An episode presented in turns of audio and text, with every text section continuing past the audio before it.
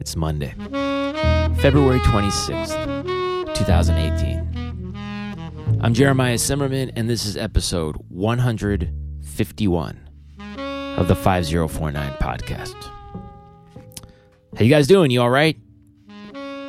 Thank you for joining us for another conversation between myself and another musician about life, music, instruments, creativity, inspiration. We've got a good one today. Today on the show, uh, a dude who can really, really play the sax, James Brandon Lewis. Let's have a listen.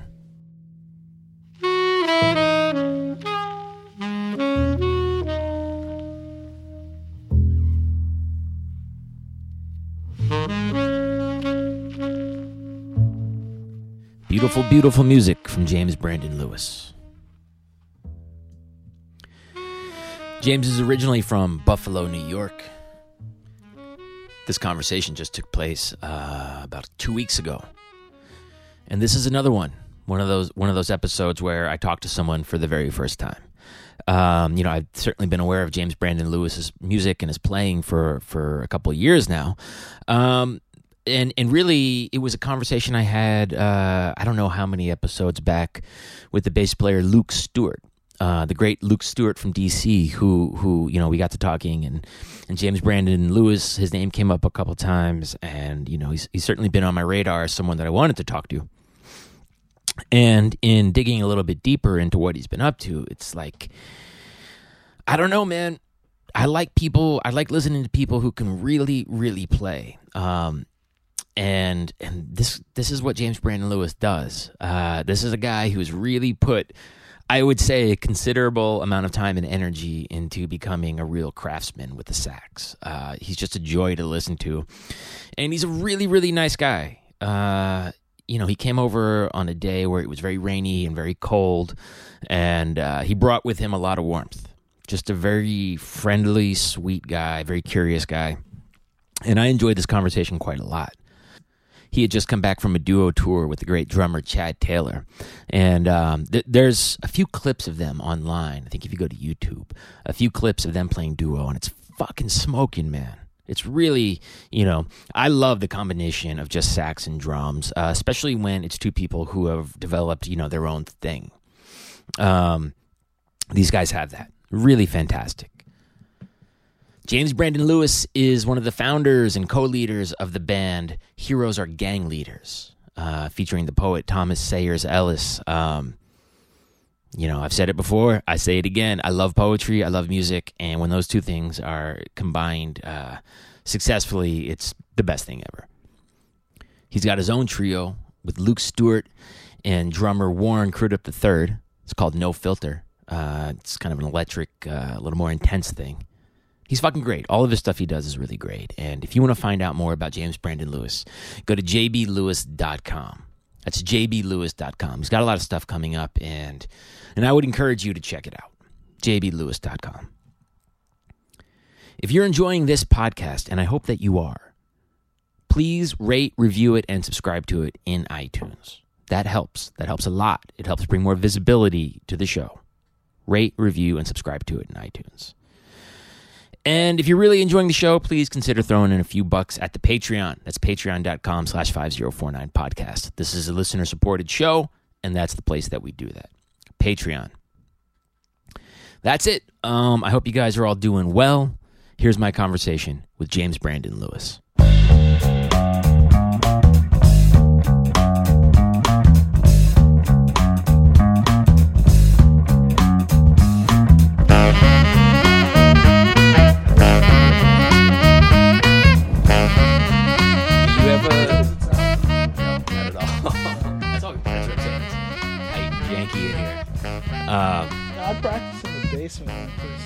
Really?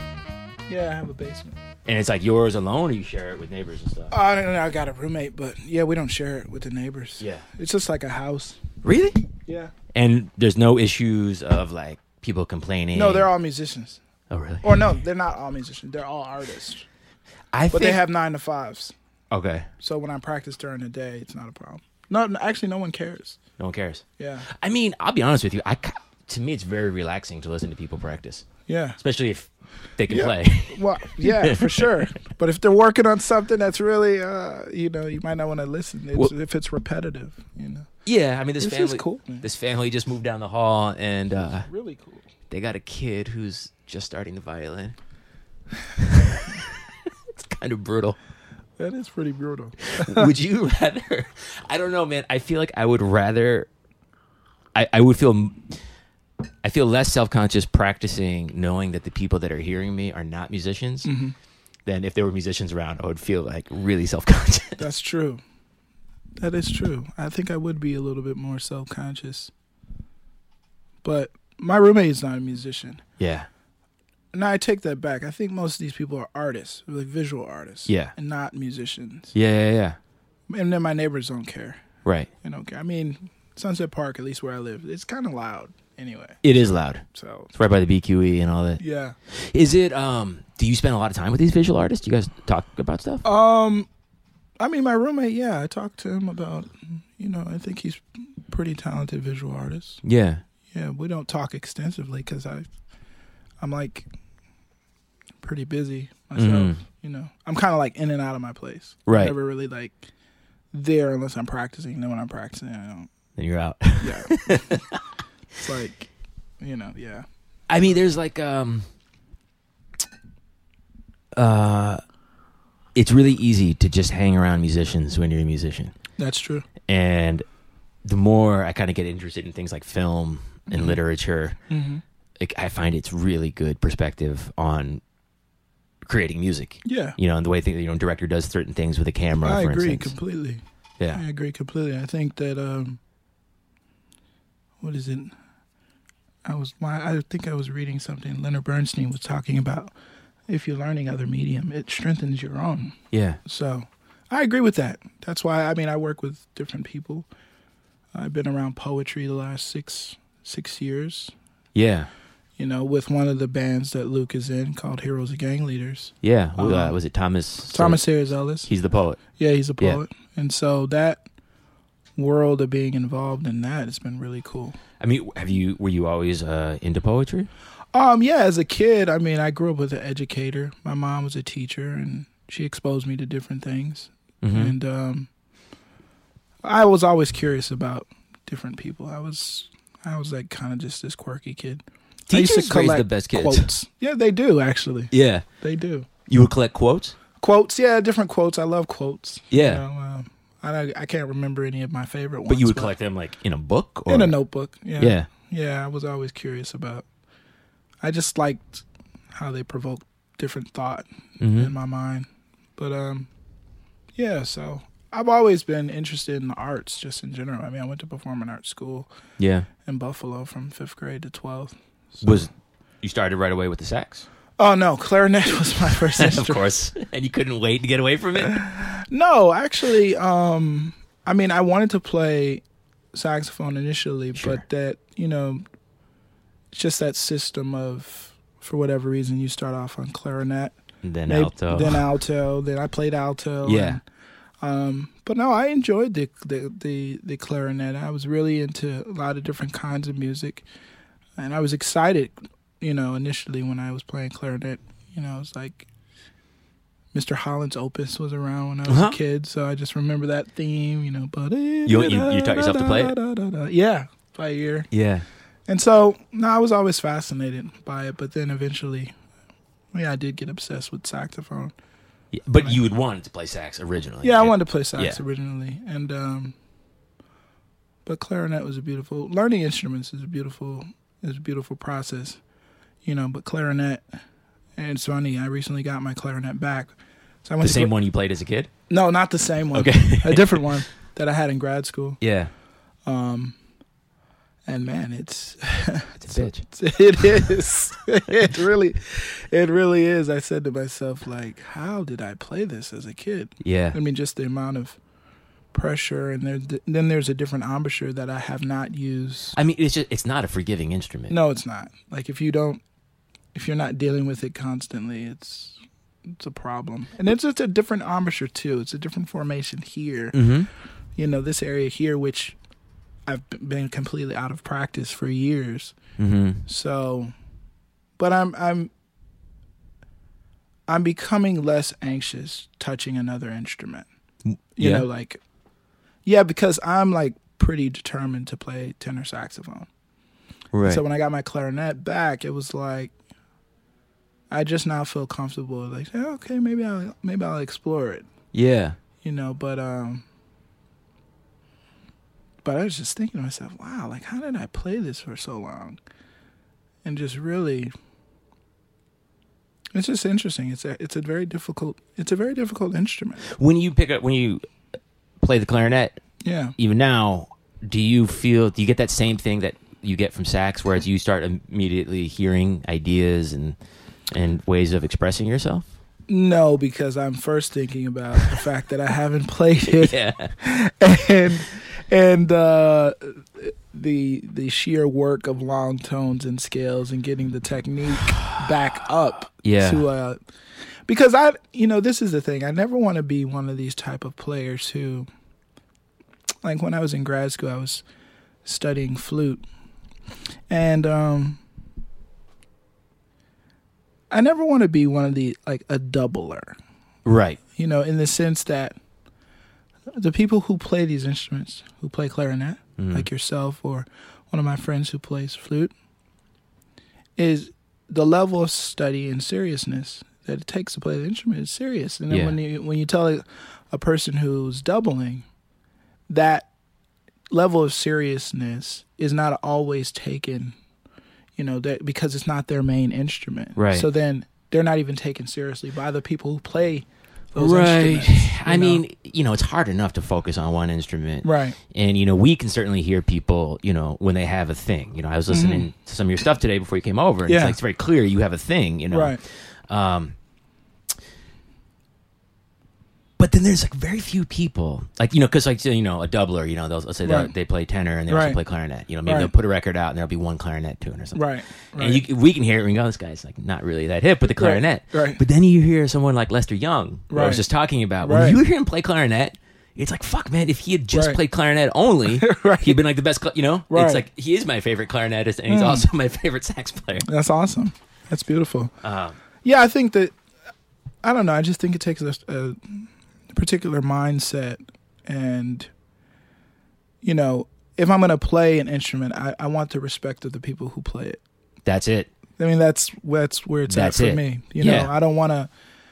Okay, yeah, you can play the flute, but maybe your embouchure is nowhere close. Your your you know your hand to key uh, position is completely off. I mean, it's the same thing with the clarinets like I don't want to just have an okay tone. I want Mhm. like a nice tone, which which requires a certain level of dedication Mm-hmm. um, which makes people like, you know, the, the James Carters or Eric Dolphys, the, these people fascinating specimens, you know. Yeah, the fact that those guys can be that amazing and proficient on, Right. you know, a number of instruments, you know, like, I, maybe I'm making this up, but I feel like Dolphy was Coltrane's favorite sax player.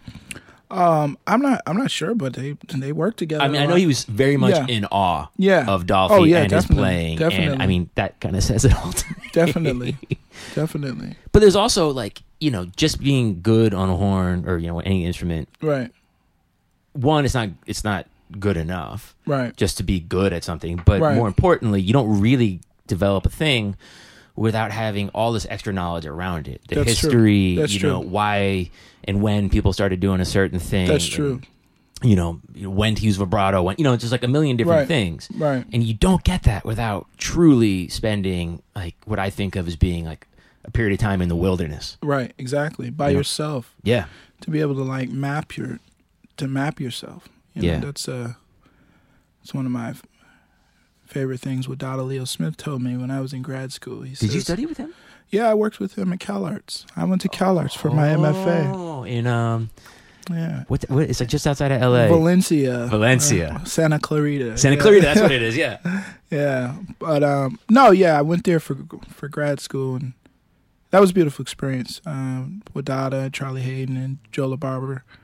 Charlie was still around when you were there. Yeah, he was still around, which was which is a good thing. But uh,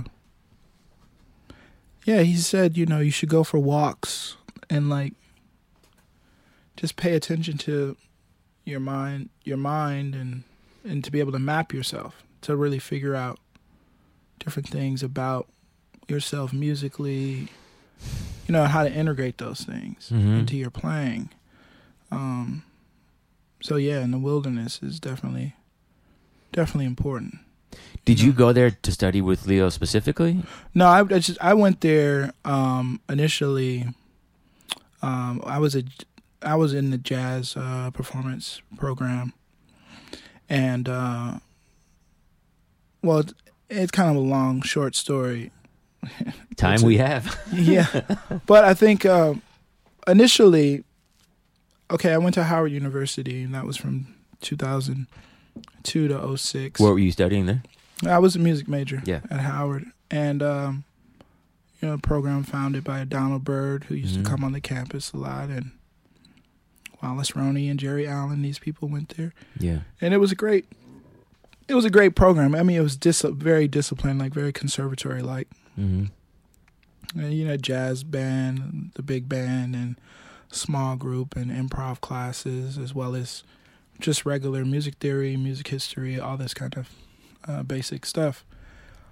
Um, but but coming from a particular place in history, you know, Thad Jones, Mel Lewis, Charlie Mhm. Parker, Miles Davis, so on and so forth. It wasn't until I went to CalArts um, that I really my the expansion of all the various uh, music composers and musicians. You know, Mhm. CalArts is a beautiful place. You know, Mhm.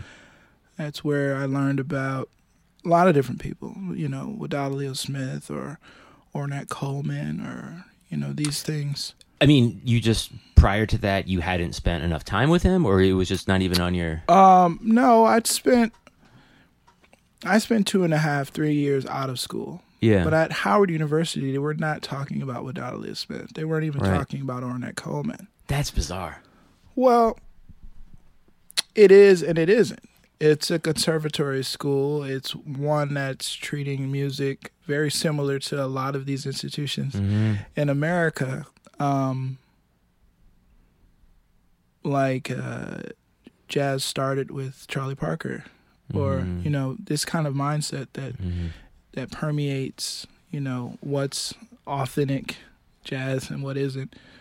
And so, I mean, that was their perspective, and no knock against them. Okay, that's Sure. that, that's fine. But, um, I mean, I was aware. I've been listening and, you know, reading jazz magazines and stuff since I was a little kid. So I was aware of a lot of different people. I mean, Odean Pope came to my high school Oh wow. you know but but i wasn't genre like where i'm from people aren't necessarily thinking about genres Right. you know we're just playing music so one day we're you know we're checking out you know some funk music or you know uh grover washington jr or Sure. charles Gayle or ani difranco Yeah. you know yeah, all these She's from Buffalo. yeah, she's from Buffalo. Yeah. You know, or Soulive, you know, two Right. of the main members in that group. I mean, the list goes on and on of amazing people from Buffalo, but right. you know, I was just cur- just curious, you know. So I got to CalArts and I ended up at the school because um basically I met this sax player when I was in high school and um and you know, we just it's a friendship, whatever. He's a lot older than me at the time, and you know, so many years later, he said, "Oh, he was going to CalArts," and this was when I was at Howard, and I said, "Oh, CalArts. Well, what is that about?" And I was just curious, and I looked on, you know, I did my research on the school. I said, "Wow, this school seems pretty cool. Seems pretty open, and there's a lot of other things that they seem to be doing at the school, collaborations, and you get to be in on in ensembles with the um, the professors you're studying with. Mhm. So, and then when I found, found out that Charlie Haden was going to be there, and with Dada Leo Smith and Joe LaBarbera, all these amazing people, Alphonso Johnson, who played in Weather Report, just all of these different people. I said, "Wow, this is a cool school," you know. So, um, so anyways, when I got to the school, um, you know, my mind was expanded, and Wadada wasn't there my first year. Mm. Uh, he was on sabbatical, so in his replacement was uh, uh, Don Moye, Oh my god. And uh, for like six weeks, and then John Lindberg for Oh wow. six weeks. So that was pretty cool. Um, but it was amazing. It was an amazing school. I mean, you know, to to to be exposed to them, but then also be exposed to Harry Partch and James Tenney and just this amazing library too that they Mhm. have. You know, um, I remember checking out the Joseph Schillinger books. Yeah. You know, they have at the library. So really expansive uh, kind of school and program. They also have an electronic music program. They have a world music program. I So- mean, if you're if you're a curious mind, Yeah, if you're curious, it's, it's, a it's, a endless great possibility. yeah, it's a great school to go to. But did you? I mean, when you start look talking about people like Wadada Leo Smith and, and Don Yeah. Moye, you know, Yeah. you, it starts opening up this conversation about the AACM, Right. Which you know you can't just. I mean, I guess you could just listen to those records and then Right. not ask any more questions. But when you kind of begin to open that world Right. and that bit of history, whether it's you know Right. Mulhall, um, you know George Lewis, all these Right. people who are Right. monsters on their instruments, um, but are also you know some of the deepest thinkers around Right. have put forth you know work that no questions asked is going to be talked about a hundred years from now. Right. This is true. It's a This is big true. it's a big bag to open up. Yeah, it's a huge bag to open up. I think it's also an empowering bag to open up because even before that, you had Sun Ra. You know, you just have different people that like they were okay with being themselves and okay with. eh, You know, I was I've been thinking about this a lot. It's like, um, who it's like they were willing to do those things and not ask they're not asking anybody's permission to do it No. Which i think is is the more empowering thing of you know even from a business standpoint you know like renting out their own venues newsletters you know just all of these different progressive things hmm of just not waiting on this venue or this people to contact me to play. You know, now I'm just gonna, if I want to present some of my work, I'll go and get a venue and rent it out, and I'll do the flyers, I'll do the press, or if I want to do a record, you know. Um, so that was also inspiring, as well as them each having their own systematic approaches Yeah. music, which I think is very uh, inspiring. Um, and me spending time with Wadada, you know, we didn't go extensively into his system because I wasn't in his program, but I did study composition and different things with him. But a lot of the lessons I remembered it being just uh, examinations of different thought processes regarding, you know, intervals, compound intervals, looking at the, you know, just certain little things that, you know, like if I'm an undergrad and then, you know, oh, it's 12 intervals. Well, no, I think you should look at it this way. Or, um, so a lot of, a lot of that kind of thing. Um, but this is, I'm probably missing out a lot, but this is like eight years ago Yeah. at this point. But Yeah, I mean, You know. You know, I've, I first started listening to his stuff, you know, uh, 10, 15 years ago. right, Um, in the last three years, he's really like claimed a pretty substantial place in my, you know, Yeah. mental mantle. yeah, awesome, You know, awesome. he's one of the guys. and I- he's pretty busy too. He stays yeah, he's busy. he's just he's like the his playing to me is just beyond exceptional, Yeah. and just his his approach to everything. The there's just so much poetry in it, and Yeah, that's you know, true. he's someone that I really look to with you know. I, Yeah. I, am like okay, you know, I gotta kind of follow this guy's path a little bit because Right. There's a lot there. Yeah, definitely. And it takes, you know, it definitely takes a, um, a great deal of courage to, you know, stand on your own two feet and decide that, you know, okay, I think I have, you know, in in, in the, you know, I think I have a voice to contribute. Mm-hmm. You know, not, you know, waking up and saying, "Oh, I'm going to be an innovator," or "I'm to be this or that," but just I have a voice. I Yeah. have I have something I would like to contribute or say, Yeah, yeah, yeah. and it being okay. You know, it's like Well, it's also, I mean, when it's it's a pretty magical moment when you realize that not only is it okay, but that it's Yeah. truly contributing something. Right. That it's actually, you know, become part of the conversation. Exactly. Exactly. Which is a beautiful place right now. I think that I think in certain aspects, I mean there's a lot of ugly stuff going on in the world, but there's a lot of great things happening as far as uh this music. Uh Were you gigging when you were out in California? yeah, I was gigging. Um actually actually I gigged with uh Alphonso Johnson. That Yeah. was my first gig after grad school was over with. Um well, I was gigging because I had cars, but um, I wasn't.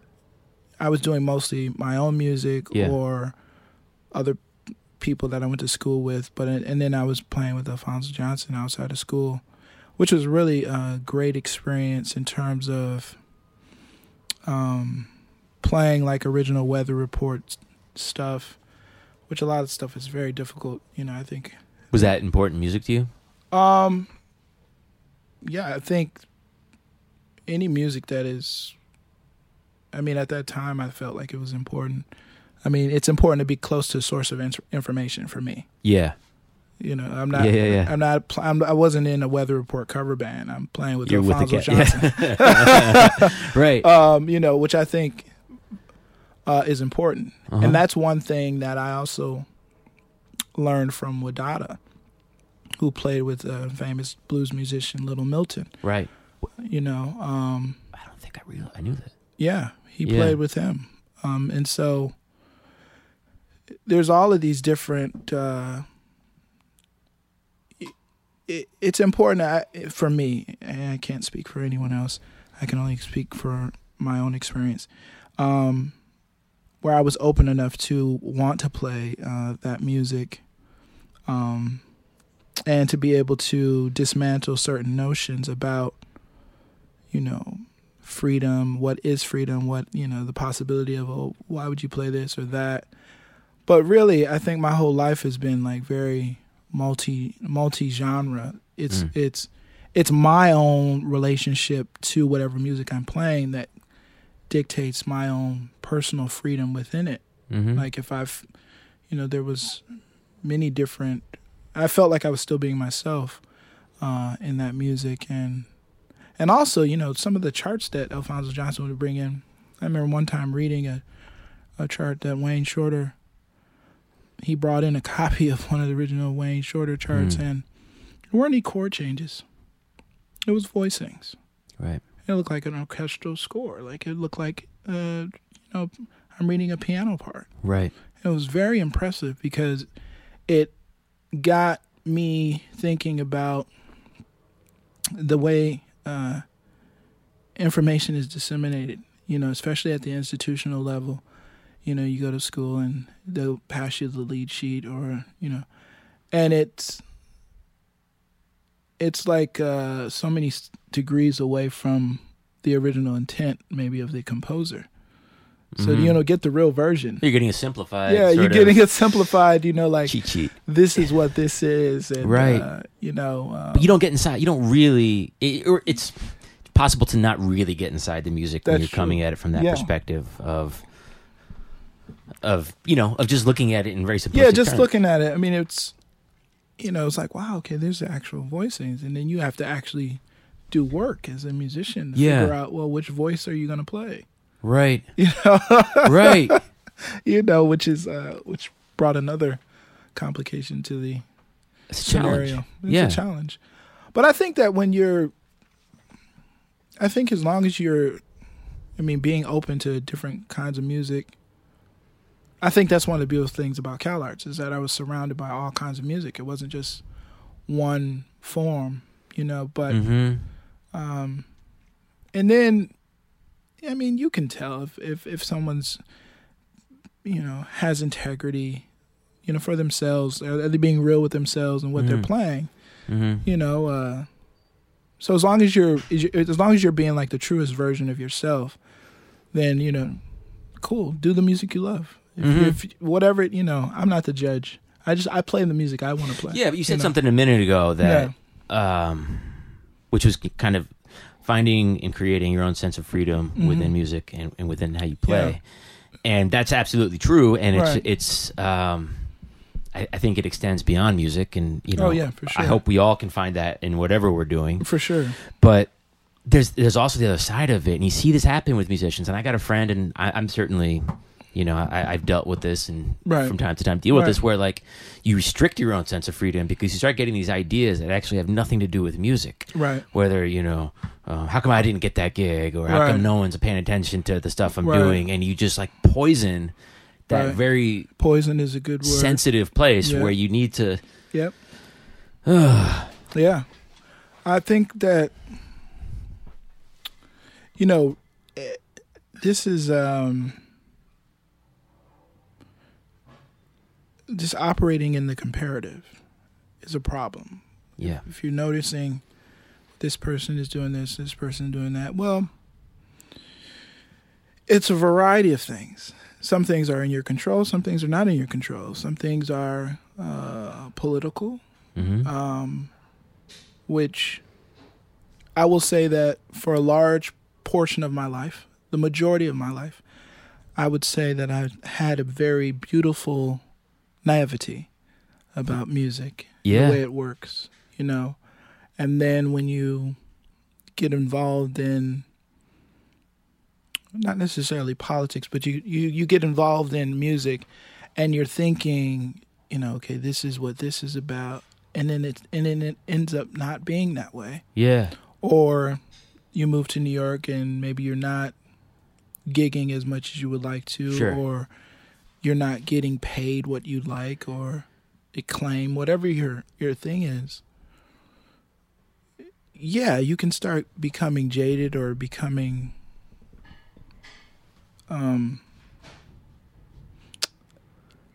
yeah i mean it's easy it's easy to do that. But if you you know i'm definitely a firm believer in like your your own path and what like if you're paying attention to your own path it's like you can't be on the road watching what the other drivers are doing. Hmm or you're gonna get in an accident. Yeah you know you gotta like focus make sure you know your your lane is is clear and you know you're using your signals paying attention to the signals or paying attention to and so i think that that that's important. Of course i understand that i mean none of us are perfect. You know we all can fall victim to those mindsets of like if you spent nine months working on a grant and then you don't get it Ooh. oh There's probably going to be some drinking involved, and some cursing, you know, Yeah. you'll probably end up being like, "Well, why didn't I get that?" or but, fuck that motherfucker who did get it, Well, or some version of of these things. well, I, you know, I tend to, I tend to not think like that. That's good. Um, but I do, I do wonder.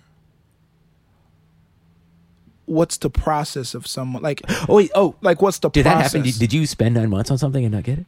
oh yeah, I've Okay. definitely, definitely several years ago. Okay. Um, and that's Well, I you mean- learn, you you know, even the the process of rejection, as painful and Yeah. as infuriating Yeah. as it tends to be, you can learn a lot about yourself Oh yeah, and how much strength you know Yeah. you actually have or need to you know focus on definitely. getting.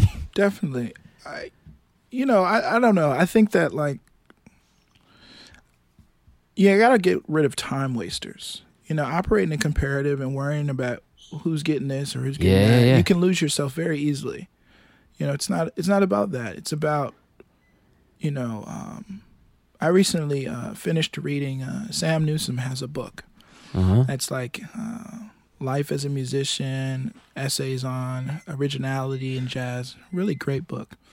And he's and in, in the book he's talking about how we're now in a age of abundance as opposed to scarcity mindset, which is like back in the 90s you had like the gatekeepers of you know the music industry people Mhm. and everyone's trying to vie for getting a deal and this and that and competition was at an all-time high Mhm.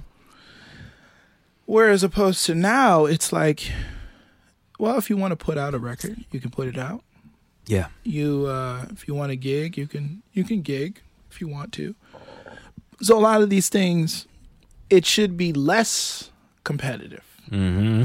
But you know, human nature. But I don't really. I honestly don't spend too much time thinking about what other people are doing. That's well, you know, I, I heard this. Speaking of quotes, I heard one the other day that I think I'm going to be used, you know, hanging Mm-hmm. Yeah. on to for a while. And this was this guy was talking about golf, um, but I think it works pretty good for music too. Which Mm-hmm. Yeah. is he, this golfer was saying, well, the more I practice, the luckier I get out there. right. You know, Right. If you just focus on your goddamn work, yeah, if you focus on your work, Yeah. you know, you don't really like, you know, as an adult, me focusing on what other people are doing it's not going to help me pay my rent. right? It's not going to help me be able to go and see the people I love and care about. Mhm. It's it's not going to help me improve as a musician. Mhm. If I'm focused on what everybody else is doing, it's not I'm getting away from and this takes work actually. You know, like this takes a conscious thought every day. You have to like think about your mindset. And you have to actually work on it. It's not like, well, I'm not going to do this. No. Anytime you have these moments that are not um maybe the best mindsets to have, it's going to affect your music. It's going to affect your playing. Mhm. You're not going to be playing at a high level because you're you're too busy worrying or proving, um, and really, you know, you don't have any. I mean, what would happen if tomorrow? This is what I think about. If tomorrow there was no accolades, there was no acclaim, there was no anything, because you know, at one point there were no grants, there was Mhm. no awards, there was no studying jazz, and the, a lot of musicians created a lot of amazing work. So it ended up being about the work. There was no awards, there was no carrots at. There's there no, no, nothing waiting for you at the end of it. there's nothing, there's z- z- zilch, There's nothing. Yeah, So, would you still be doing music? right. And for me, the the the the, the answer is yes. I would no still be doing it. You know, because it's about um really it's like being a scientist, you know, like the work never stops. It's like you're just investigating, investigating, investigating, and you get a little and you get satisfaction in the discovery Right. as opposed to uh, the completion of something. I mean, there's something You know. about like it, it can be frustrating at some point, but you got to be more into questions than answers. right. You know, the beautiful the beautiful thing that we have true. with music is like, yes, there are objective things. Like objectively, you know, Right. someone with bad armature is not so Right. great to listen to. You know, you, Right. you should work on that before you know. right. But you're never gonna like put down the pen and go, ah, I did it. Uh, I'm done. I figured Right. out all there is. To I figured it. I figured it out. I guess I'm gonna do something else now, you know. And it's, so it's it's like, it is like it's, you know, if you're a doctor or a scientist, like you want solutions. You say, look, man, we got to find a cure for cancer, and the sooner we Right. find it, you know, Right. the better we've The done better. our job. Exactly. You know, but it's not like that with music. With No, music, I don't want to find the cure. Definitely not. I kind of want to have these just these little signposts of Right. where, oh, that was the, the the question that I asked. That was the work that I did. And right. That's true. It's still pretty confusing. That's true. That is true. It's music is a great thing for curious people. It is. I mean, it's uh, it's healthy. I mean, I think it's, you know, it's. I you know I I don't, I never get bored with music, and I Mhm. never get irritated with music. Music, as what it is. Mhm. All the stuff around music. Oh God. like what we're talking about Yeah. the comparative the grants Yeah. the, the you know the accolades the acclaim the, the whatever that stuff is annoying. Hmm but not but music as what it is you know is is a beautiful thing. And as a you know if we treat it like a way of life too. Right, but and that's what I was, know. you know, saying a second ago is that like with you know, if you're a musician, um, you have this great opportunity to kind of begin to understand yourself better, and Right. and you can really learn the real skills that a person needs to survive in a somewhat somewhat healthy way. yeah you know? that's true you learn acceptance you learn the value of hard work you Right. learn you know how to negotiate and work with people you know Right. to have results and again if you start poisoning it with you start holding you know this very special relationship right you start you start you start you know weighing it with you know, well, how much money did I make? You know, Right. how many days am I going to be? You know, it's like that's when you are really doing yourself Right. huge disservice. Really, really. I mean, uh, that's, and I'm It's like lying to your doctor. right. It's like there's no point, right. you know. That's true. that is true. Um, so when did you move to New York? I moved to New York in 2012. Yeah, So it was May 27. yeah, and you came here because there were s- specific people you wanted to work with. Yes, there was. Um, so when I was uh, in California, I spent four years in California. Um, I met Matthew Shipp in 2011. he's great. Yeah, he is really, really at a residency hmm in Florida, Oh, the Atlantic. Uh, Atlantic Center for the Arts. Yeah. And um, prior to that, I had some encouragement, you know, uh, with Wadada Leo Smith and James Newton hmm encouraged me, said I should think about moving to New York. And as a kid, I never thought about New York or California, but I ended up in both of those places. Yeah. I didn't, I didn't think they were the places that I should move for music. I wasn't thinking like that. I knew that they were historical places, but I was just like, well, I want to play.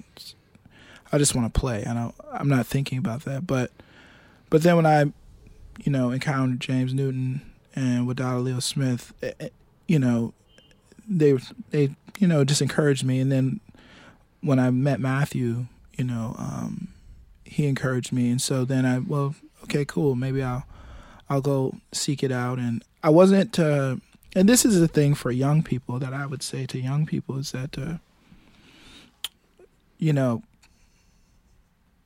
have a goal. You know, if you move anywhere, I knew who I wanted to play with. hmm I knew I wasn't trying to discover my path or discover uh, what I wanted to do or who. You know, I I knew I was focused. I was very focused on what I wanted to play and who I wanted to play with, and and that's it. You know, because to be unfocused moving to a big city can lead you down a lot of different paths where you're constantly searching for yourself and and you know and- or you're you know chasing carrots that will never probably come your way. If you already if you already had in your mind this is what I would like to do this is what I would like to accomplish and be very kind of um, just centered in your understanding of yourself not so much contrived Sure. you know, I'm not saying I'm, you know, I, I thought, okay, in year one, I'm going to do this. My brain doesn't work that way. But I knew that this is what I would like to do, you know, and, and bam, that's, that's what, that's what happened. I mean, that's how I've lived my, my life in general.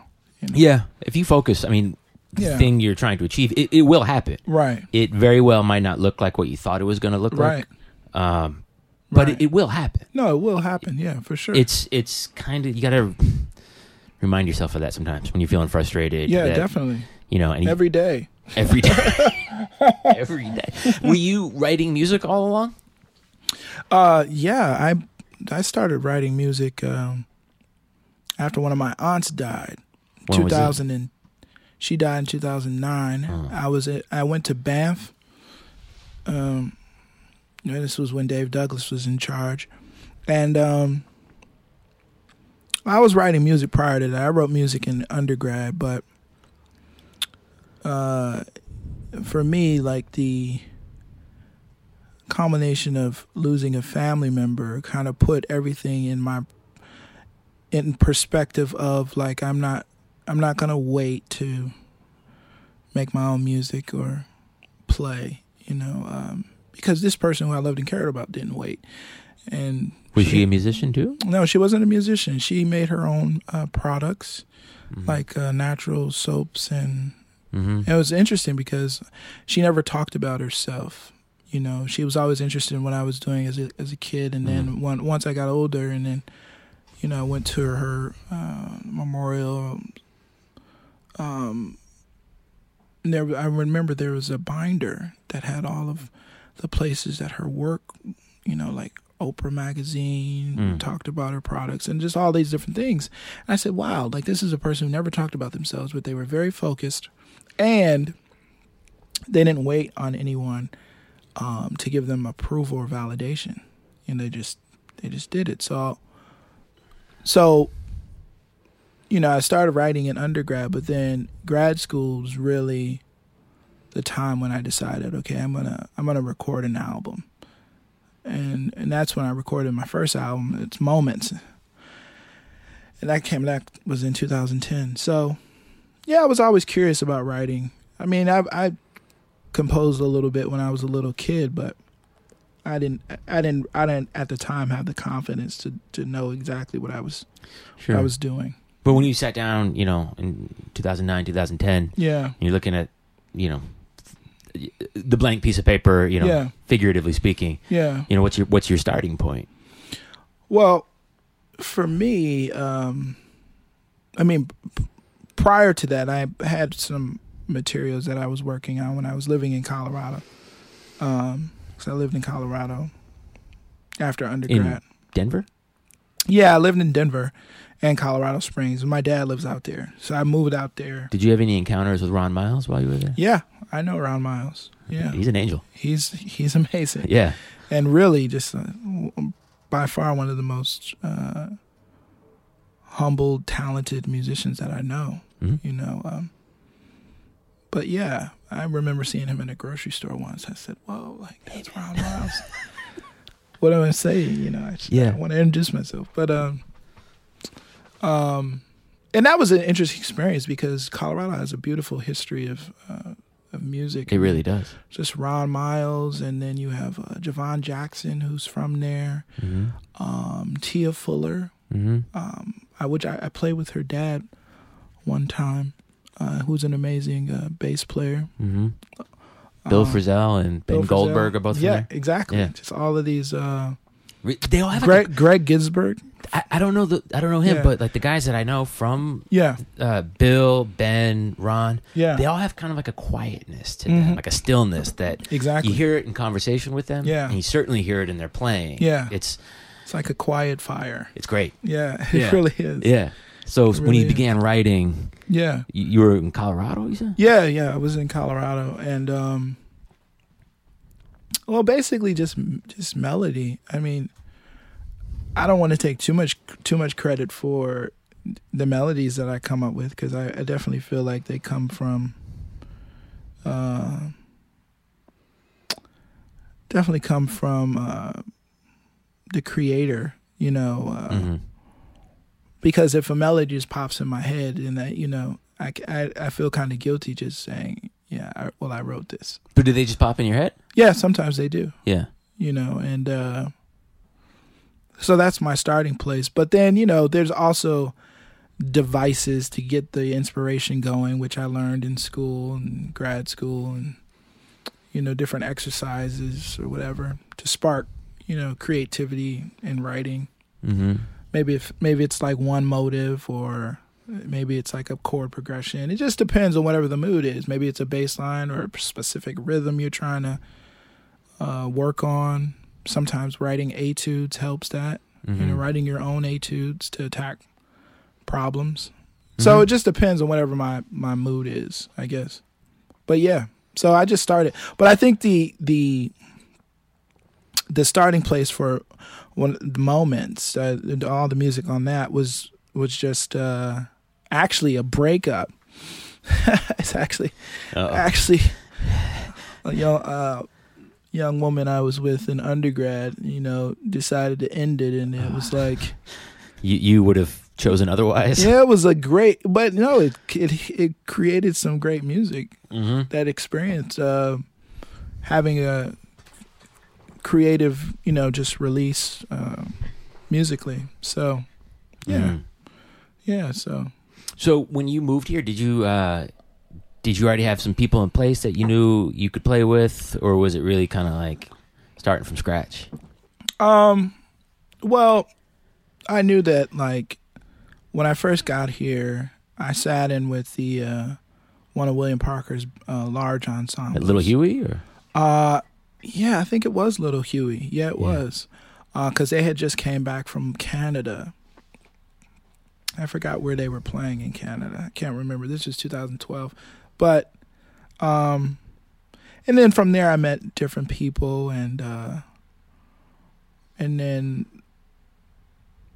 I don't know if I was starting from scratch, but I had already knew some people, some people that I went to CalArts with, and then um, I can't remember like my first first people I played with, but I just remember just being able to, you know, hang out with Matthew Shipp and Mhm. then meet William Parker and uh, Roy Campbell, all these just Oh, amazing. you got to know Roy before. Yeah, Yeah. yeah, he definitely. Uh, my first time going to uh, the Village Vanguard, Roy Campbell took me there. You guys went. Yeah, we Yeah. went together. Who'd yeah. you see? Uh, that night, uh, it was Warren Wolf was there. Okay. Yeah, uh, the vibraphonist, Mm-hmm. and um, and I knew the bass player Eric Wheeler because we Mhm. went to um, we went to Howard together, and uh, so yeah, that just you know I met a lot of different people through Arts for Art. Yeah. Um, you know, just attending their their their concerts and you know they do a lot of different things throughout the year. So that was like my my main network of Arts for Art. yeah the main community there of meeting different musicians.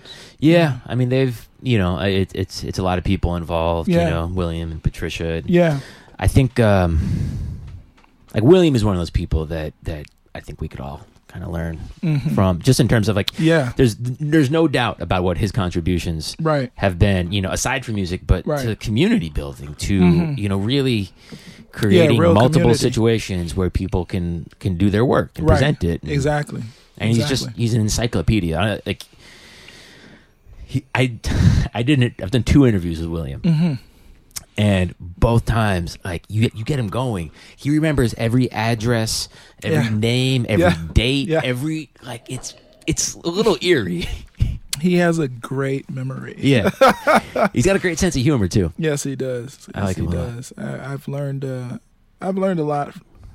Well, I've learned a lot from him and a lot of different people, a lot of different situations in New York. I, I, I- I will say, for the most part, I think that my New York experience has been healthy, although, you know, very trying at times as far Yeah. as uh, anything in in this city, economics or, um, y- you know, I was thinking about this the other day uh, when we were talking about operating the comparative or Yeah. people becoming jaded. Well, sometimes you have to like step out step outside yourself and not be so kind of self-centered in your relationship with someone who may be jaded Uh-huh. and realize why they are Uh-huh. and think about their perspective. And so I think that it, you know when you know when you're new and you first arrive to a city, and maybe you know there's that initial, well, who's this guy and what is he about? Mm-hmm. And even though you're coming, you know, from a very uh, a sincere sincere place, um, it's all about how one enters a room.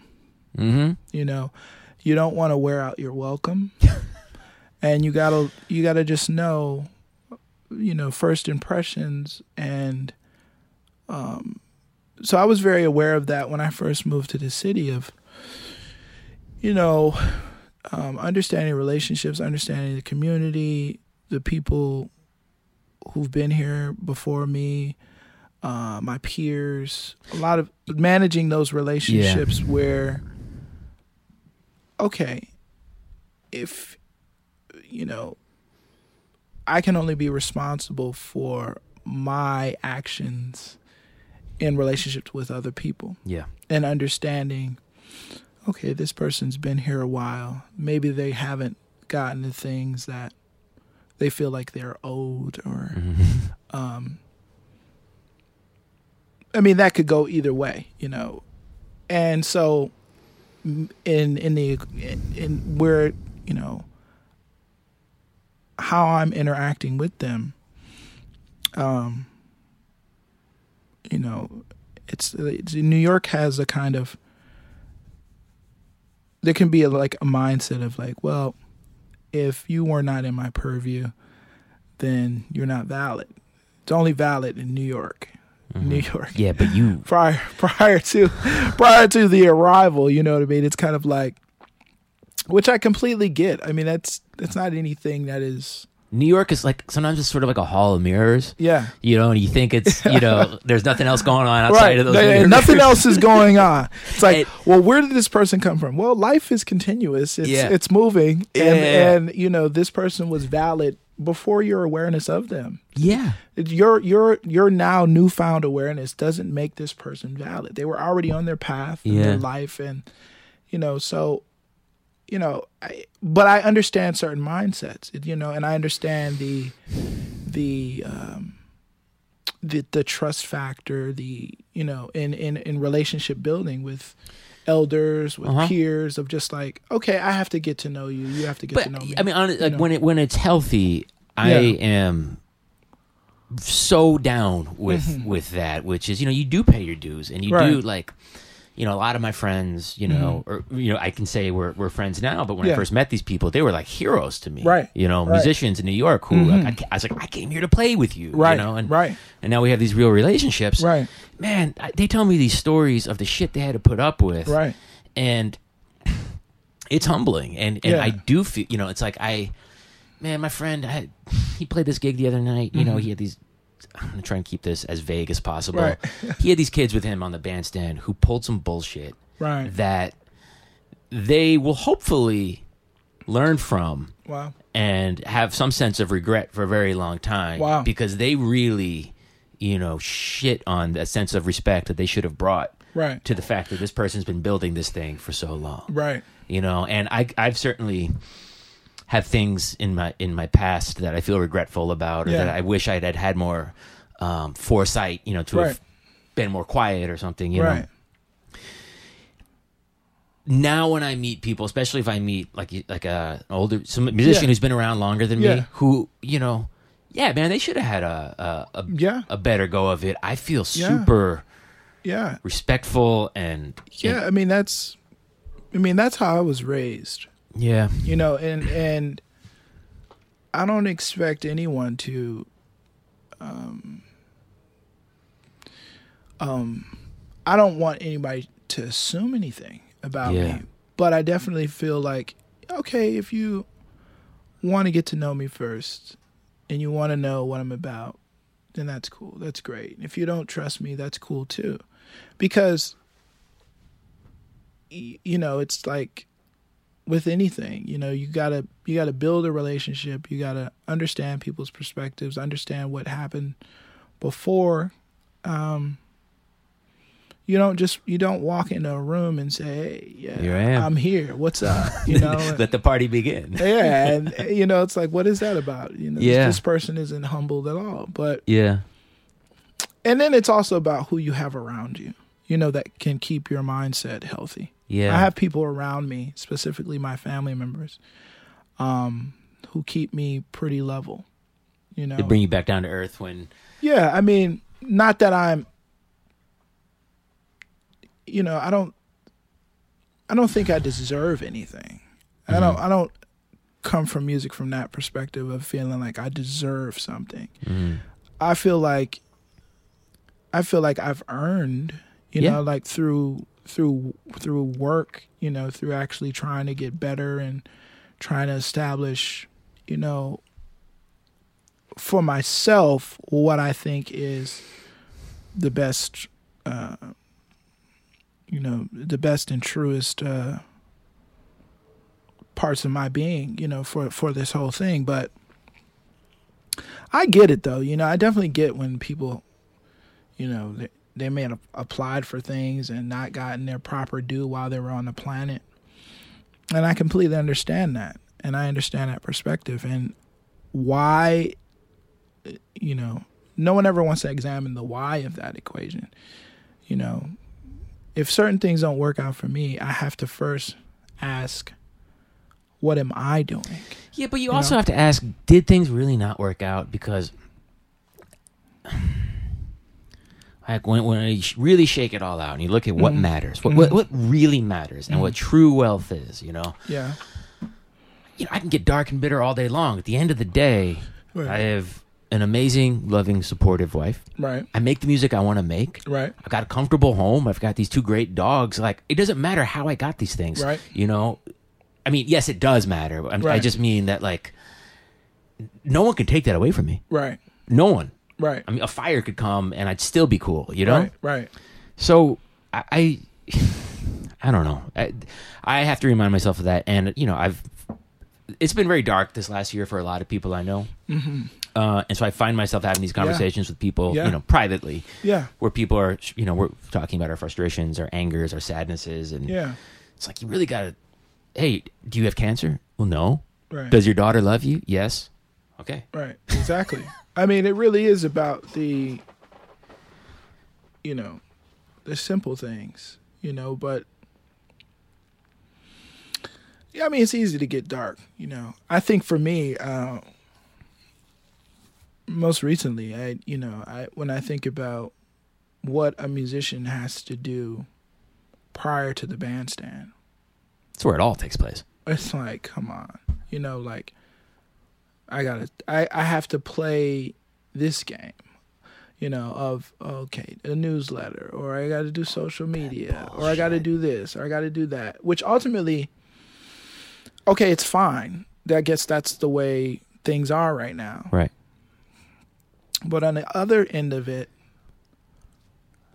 it's like uh you know like i when we first initially started speaking about you know the all of this music stuff initially it's like and i said i had a beautiful naivety Mm. the that that purity that sense of wow music is um just this amazing thing. It's a way of life a way of being. You know you can be taught so many life concepts from music or for anything that matters sports or whatever. And then when you realize that you know you might have applied for something or you realize the quote unquote business of things um it all seems pretty um I don't know. It all seems pretty like not pure. Mm-hmm. No, it it it feels like you know you you have to quote unquote play the game, you know, or and for me that that's that's not how I've that's not how I've lived my life. You know, I have not lived my life thinking about uh and for those who do, I mean that's fine. That's that's cool. You know, do your thing, you know, but for me I'm I'm I'm constantly thinking about that purity, you know, that that that childlike spirit, you know, mindset of, you know, picking up my instrument, getting some some new reads, Mm-hmm. exploring it, exploring this music thing like it's it's the joy aside from like well how many gigs am I going to have? Am I going on tour? When is the, the next album going to come out? Mhm. It's it's like I mean all of that has a purpose because you want you want the music out here, you know, any of us would be lying if we said we didn't want people Well, to I come mean, to our gigs. But also, you want to thrive. You know, I Yeah. think momentum is really important. Yeah. and, you know, you're you're going to have more creative momentum right. if in your life, you know, you're interacting with different people, you're Right. playing different gigs. You Right. know, it is it's important, and you know, I would say that you better really love playing because. You know, when you, true. when you think about the amount of bullshit that goes into, Mhm. Let's say you get a gig at the Bimhuis, right? Right. In Amsterdam. Yeah. The emails, the the rehearsals, the Right. rescheduling, the flight, the, Right. the all that shit All of that. to go play for 45 minutes or something.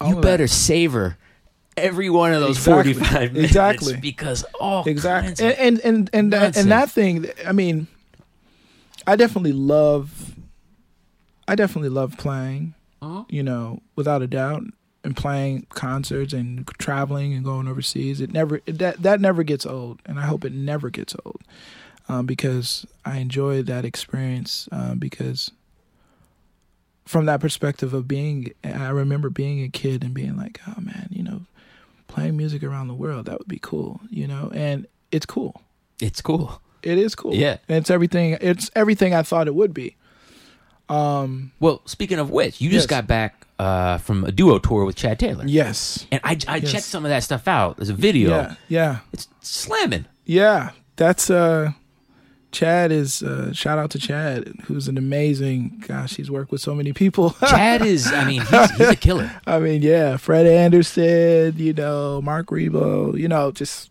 the list goes on and But on. But this duo thing sounds really. Yeah. I, I, I don't know. To me, I just like immediately was in it. I was like, "Fuck, I want more." Oh, thank you. Yeah, we got a new uh, a new record coming out uh, March 9th called Radiant Imprints. Mm-hmm. Um, and uh, it's uh, released on a uh, a Belgian label called uh, Off Record, which they mainly do digital releases, but we have like some physical albums. And you know, once again, from a just a self starter kind of process of just we went in the studio, we recorded some stuff, and Had you guys been playing as a duo much before that? yeah, we've been Chad and I. Surprisingly, you know, you kind of lose track of time in this city, but we started first working three years ago, Mm-hmm. um, and uh, it's a beautiful experience. I think it, the the challenge with the duo is, um, you don't have anything to fall on, fall back on. It's you have to be creative. You have to come up with ideas, and a, of course there's a long tradition of of duos um, and great duo albums. Mm-hmm.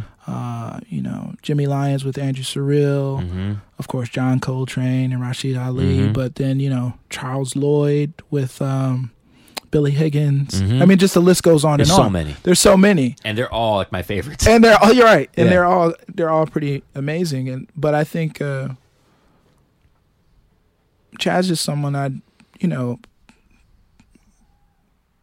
you know, learned about, met, and was just like I think the first time I heard him play was with Cooper Moore. It was either Cooper Moore or Darius Jones. Both. Um, both. Both. Also awesome Yeah, both dudes. together. Yeah. Um, and I was just like, wow, you know, it'd be cool. It'd be cool to play with him. And so, um, so yeah, we just been working, and it was it was a beautiful tour. Yeah. It was, it was really beautiful.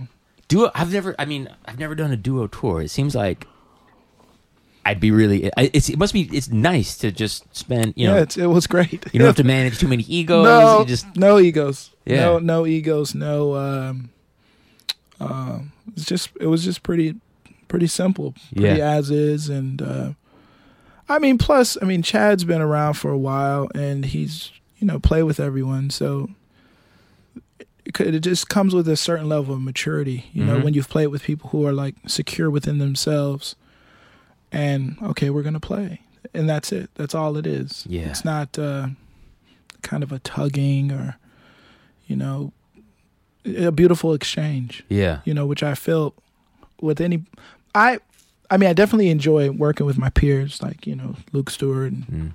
Trey and Anthony Pirog. You know these people, Jaimie Branch, all these folks. I enjoy working with them, but I think the thing that I, um, I love learning. Definitely love learning from, from older people, people who are older than me. Um, it's just a different level. It's just a different, uh, not level. That's the wrong word, but it's a different, uh, a different feeling to be on stage where you only have to, for the most part, be accountable for the music. Yeah. I mean, that's it. You know, it's like with Chad, it's like, you know, okay, this is what we're gonna do, and it, it's it's certain level of humility that comes Mhm. with that. Um, so yeah, it was it was fun. It was fun. You should you you should go tour with the duo. Yeah, know? yeah, yeah, You yeah. I mean, no, it's, it's Oh no, I guess I have. But yeah, yeah, yeah. yeah. I mean, it's really it's a different experience. And you guys are gonna do more playing. Yeah, we're gonna do more playing. Um, we have uh, March uh thirty first.